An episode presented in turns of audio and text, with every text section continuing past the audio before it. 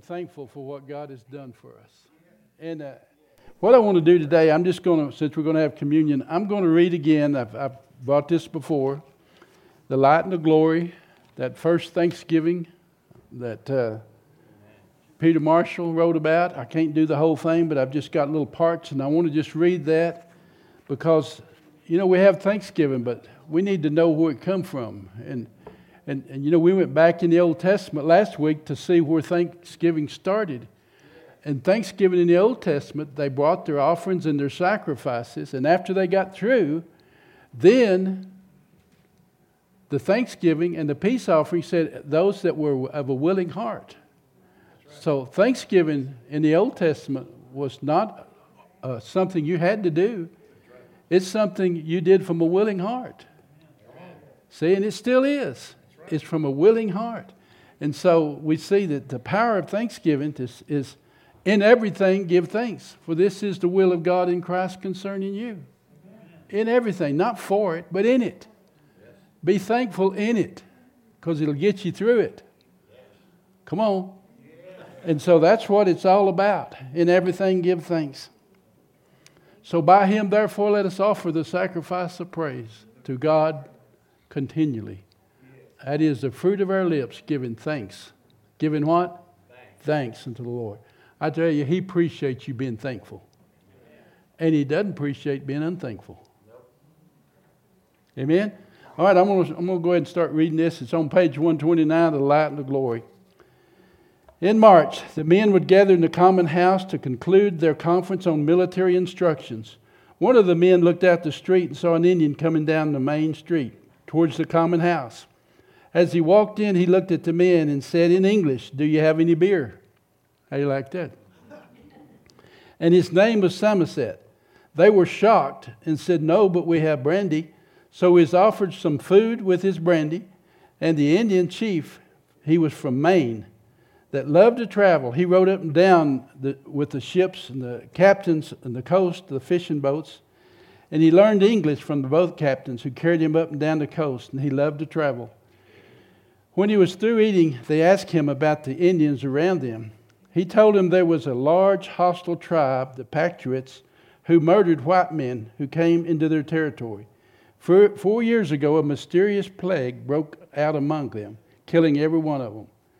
The other tribes saw it was so devastating they would not come into the area because they were convinced that some great supernatural spirit had destroyed all of them. Therefore, all this land that you are on belongs to no one. Come on, I want you to see the hand of God here. They said it belongs to no one. He said the nearest neighbor is 50 miles southwest. Massasoit was the chief of the tribe, and he had spent his last month, eight months with him. He left the next morning, and they sent gifts to the chief. And a week later, he came back with another Indian whose name was Squanto who Bradford said was a special instrument of God to keep them alive. Now, you see the hand of God here? Okay. In 1605, Squanto and four other Indians of the Patuxet tribe were taken captive by Captain George Weymouth, Weymouth, who was exploring the New England coast for England. They were taught English so they could question them as to what tribes populated New England and where the best places was to establish colonies. John Smith brought him back to New England, but another captain, Thomas Hunt, in another ship, stayed to dry a load of fish in America. But right after Smith left, Thomas Hunt captured him and 20 others and took them to Spain to sell them as slaves. $1,400 a head. That's a lot of money in those days, folks. But a local friar rescued him and introduced him to the Christian faith. He went with a wealthy merchant back to England, and in 1619 he came back to America to his own people and found they were all dead. He wandered around, coming to Massasoit's camp, and the chief had pity on him and took him in. This is when Samoset, brought the news of the small colony of peaceful English families who were so hard pressed to stay alive and uh, to plant the colony. they would have surely died of starvation, since they had little food and nothing to plant but English wheat and barley. A light seemed to come into Squanto's eyes as he, he accompanied Samoset back to the colony. Squanto was the last of the Patuxet tribe that had died there. He stayed with the colony, for he had found a reason for living. He saw them as babes in the wild and knew that they could not survive without his help. The next day he went out and brought black, back eels, which the pilgrims found to be fat and sweet. he took several young men out and taught them how to catch them. Next, it was April. so he showed them how to plant five kernels of corn with three fish. And they had been fishing for months and said they'd only caught one. And he said, Don't worry, in four days the creeks will be overflowing with them. He instructed the young men how to, to catch them and what they needed. Three days later, the creeks were overflowing with fish making their spring run. They didn't catch them, they harvested them. They had fish to plant. He told them to guard the fish and the seeds that they had planted, for the wolves would dig them up until the fish had decomposed in about two weeks. He taught them how to stalk deer, plant pumpkins, refine maple syrup, discern which herbs were good to eat and what was for medicine, and to find berries. Also to trap beaver, which was traded to Europe with a great demand there.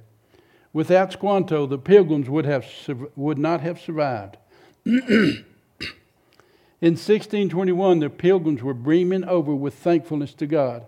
And Squanto, Governor Bradford declared a public day of thanksgiving. They invited Massasoit and his tribe to come. And when he showed up a day earlier with 90 Indians, they knew feeding them would cut into the winter food supply, but they had learned that God was to be completely trusted.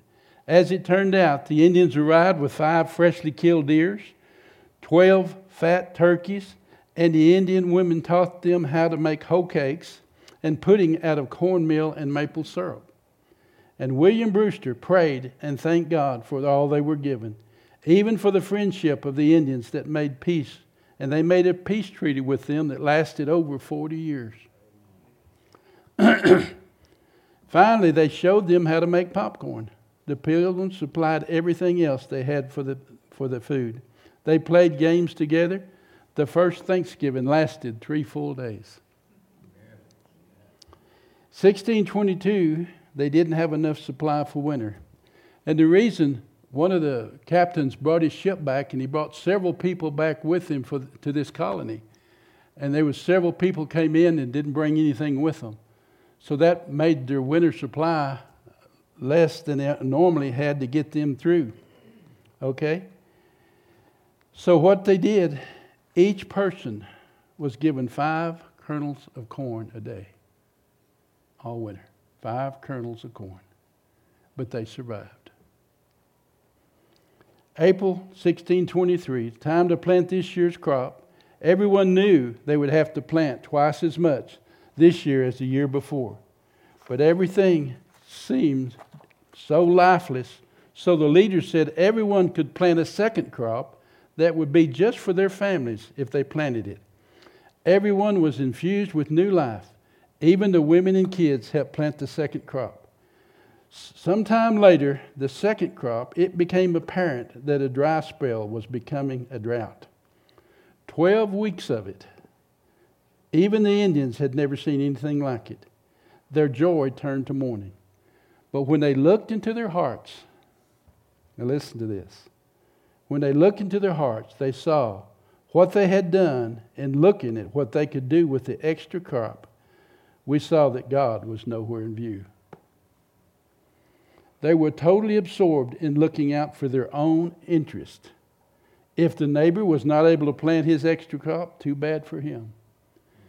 And I thought of that scripture, Philippians 2:20 when Paul said, I have no man like minded who naturally cares for your state. For all seeks his own, not the things. That's Jesus Christ. So your old soul is to- just totally self centered. It's all about me. And that's the new life that he sang about. That's erasing that old and giving you a, purpose for living. And it's for others. Self had gotten the upper hand. To us, there was very little difference between the golden kernels of corn and the golden coins personal greed. Sincere and deep repentance on the part of every pilgrim could make a difference. The more that morning we came together for prayer. The heavens were clear, the drought continued. After we prayed for some eight to nine hours, before departing, the weather was overcast. The clouds gathered on all sides. On the next morning, the sweet, soft, moderate showers of rain began to fall and fell for 14 days straight. The Indians were astonished, for the rain dances and medicine men had no effect. It was a totally supernatural intervention. They had a wonderful harvest, had plenty left to trade with the northern Indians who didn't have a good crop. So a second Thanksgiving was planned. The, chief Massasoit was again invited as guest of honor. This time he brought 120 Indians with him, but also 12 deer, six goats, 50 hogs, hens, grapes, plums, all the blessings of the Lord. But the first course that was served to everyone on an empty plate was five kernels of corn. They said, Lest we forget. That's why Thanksgiving is so critical. There needs to be a time and a break in what's going on around to be thankful for what we have. That's why I, I, I was more impacted than ever by looking up Thanksgiving and what it really means and what it means to God. To be thankful in everything. Deuteronomy 8, 2 and 3 says, You shall remember all the ways the Lord led you in the wilderness these 40 years, to humble you, to prove you, to know what was in your heart, whether you'd serve Him or not.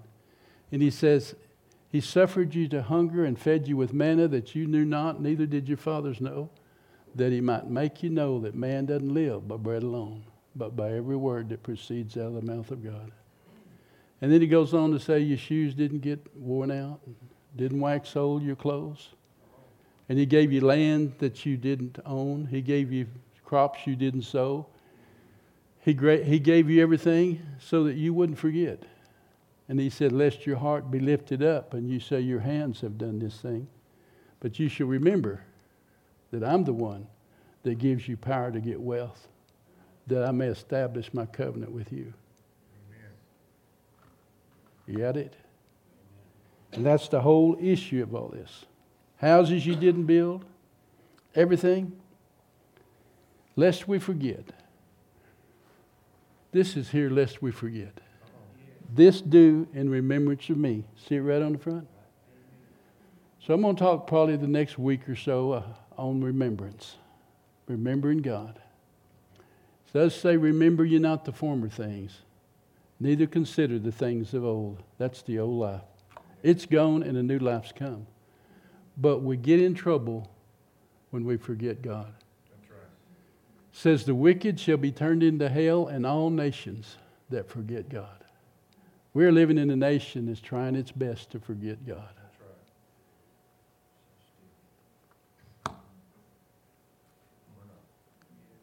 Hallelujah. Come on, Marion.